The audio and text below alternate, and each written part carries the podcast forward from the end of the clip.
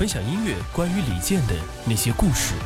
汇聚好书，带你在文字中尽情徜徉。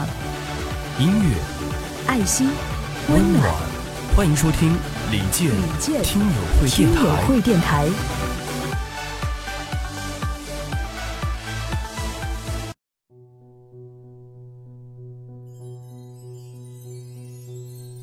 欢迎您收听李健听友会电台，我是主播家珍。今天的节目，我们将为您分享三联生活周刊的文章《李健的山歌》，唱到谁的心坎里？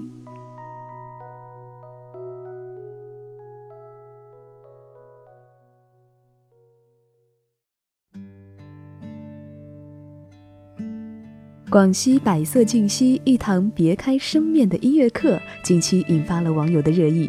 首先，这堂音乐课的分享人由音乐人李健担任，他特别改编了广西民歌《山歌好比春江水》，与当地的孩子们一起合唱。这堂课选在了户外，一个山清水秀、唱起歌剧也不奇怪的地方。悠扬婉转的剑士独有嗓音，搭配童声合唱，在这片壮阔的歌海之乡悠悠化开。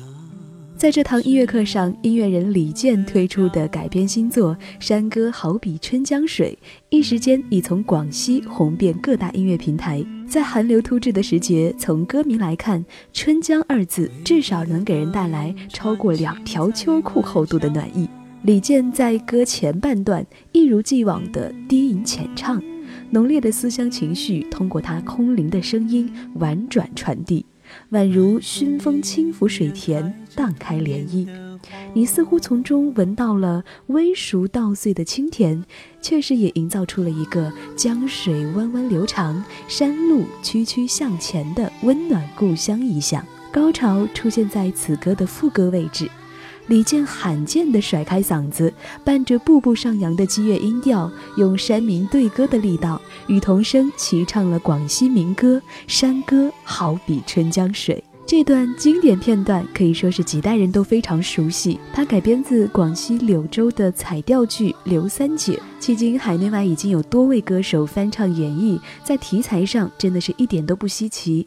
但是，这在音乐诗人李健的作品中就是一个另类了。李健此前与童声合唱团曾经合作过范仲淹、苏轼等古人诗词改编的古风歌曲，旋律以古典见长，不见得半点的激越。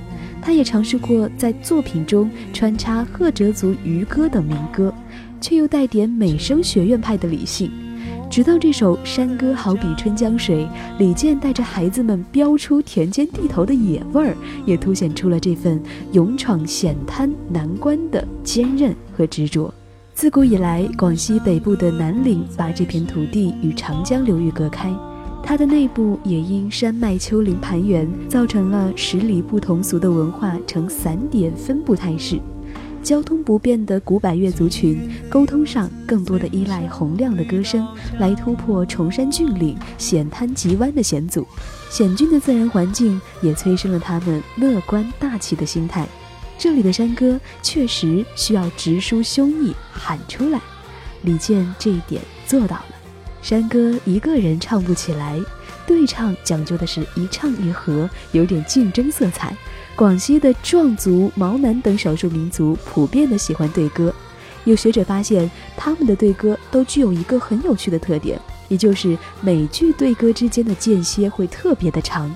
当一方唱罢一句，等待另一方即兴编词的间歇，考验的是双方的智慧。这支关于远方游子思乡返乡的歌谣，首尾由李健招牌式的诗意柔板占据。中间包裹着齐唱的刘三姐经典民歌片段，这种 A 加 B 加 A 的经典三段式，就像是两个人在对歌，先像是老朋友一般的温柔倾诉，然后又是原生态风格的勇敢闯滩，最后又是温柔倾诉收尾，可谓是刚柔相济，一唱一和。而更隐蔽的一重关系，则潜伏在歌词的后面，那是思乡的游子。回归的大雁穿行在晚霞，那是幼时的自我。满山遍野依然开着童年的花，成年游子与自己的童年展开了跨越生命周期的对歌。这不正是一个千古不变的主题吗？少小离家老大回，乡音无改鬓毛衰。在他已经公开的四十二首原创歌曲当中，出现频次最高、位列前三的关键词依次是“温暖”二十次，“爱”十八次，“世界”十六次。这些对温暖的世界满满爱意的词汇，是对李健以及他的音乐作品的最好的诠释。在他的作品中出现频次较多的关键词还有“孤独”十次，“松花江”八次，“童年”八次，“故乡”“恋人”六次。难道说从小在松花江畔生长的李健是一个怀想故乡的童年与恋人，又有点感到孤独的异乡客吗？美国弗吉尼亚大学心理学教授近些年来持续的跟踪研究两类人群，或许能为我们提供一个解释的视角。有一类人年轻时就离开家乡，闯荡外面的世界；另一类人一直待在自己的出生地发展。研究结果显示，前者由于流动性强，集体归属感弱，因此会更加感到孤独。不过，少小离家的异乡客也有积极的一面。研究表明，他们中的外向者会努力的结交新朋友，也更容易交到朋友，从而解决孤独危机。而更重要的是，这类群体由于脱离了家乡可以依赖的熟人网络，适应了自由竞争，因此更加注重公平。这场在广西百色尽溪的户外音乐课上，李健这样鼓励当地中心小学的五十名山歌队的孩子们。这堂课的主题是家乡与世界。课上除了一起唱歌，李健还与孩子们分享了自己的成长与求学经历，以及即使远离故土多年，家乡文化对自己潜移默化的影响。对于李健而言，不仅仅是一次音乐的共享，更是一次意义不凡的人生分享。他希望通过音乐让孩子们认识到，世界宽广，亦要立足故乡，留下或者是离开。都是一种选择。对于这个国家级贫困县的小山歌队员来说，做出任何一个选择都要付出相应的代价。家乡在变，古老的歌谣正在远去。选择留在这里，可能为了十块钱对游客唱一串山歌。眼前的生活现实，但是眼前的生活现实却也踏实。也可能选择离开，闯进陌生的世界。心中定格故乡小河流淌的童话，李健的山歌这边唱来那边和，若说唱到了谁的心里，不只是广西百色尽溪户外音乐课上的娃，更有万千山水养育下我们这些在家和离家的人。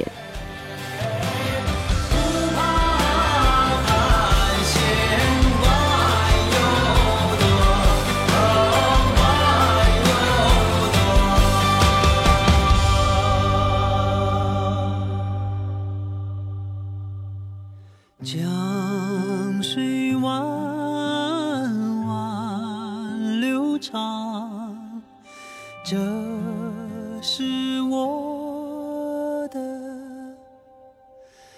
家。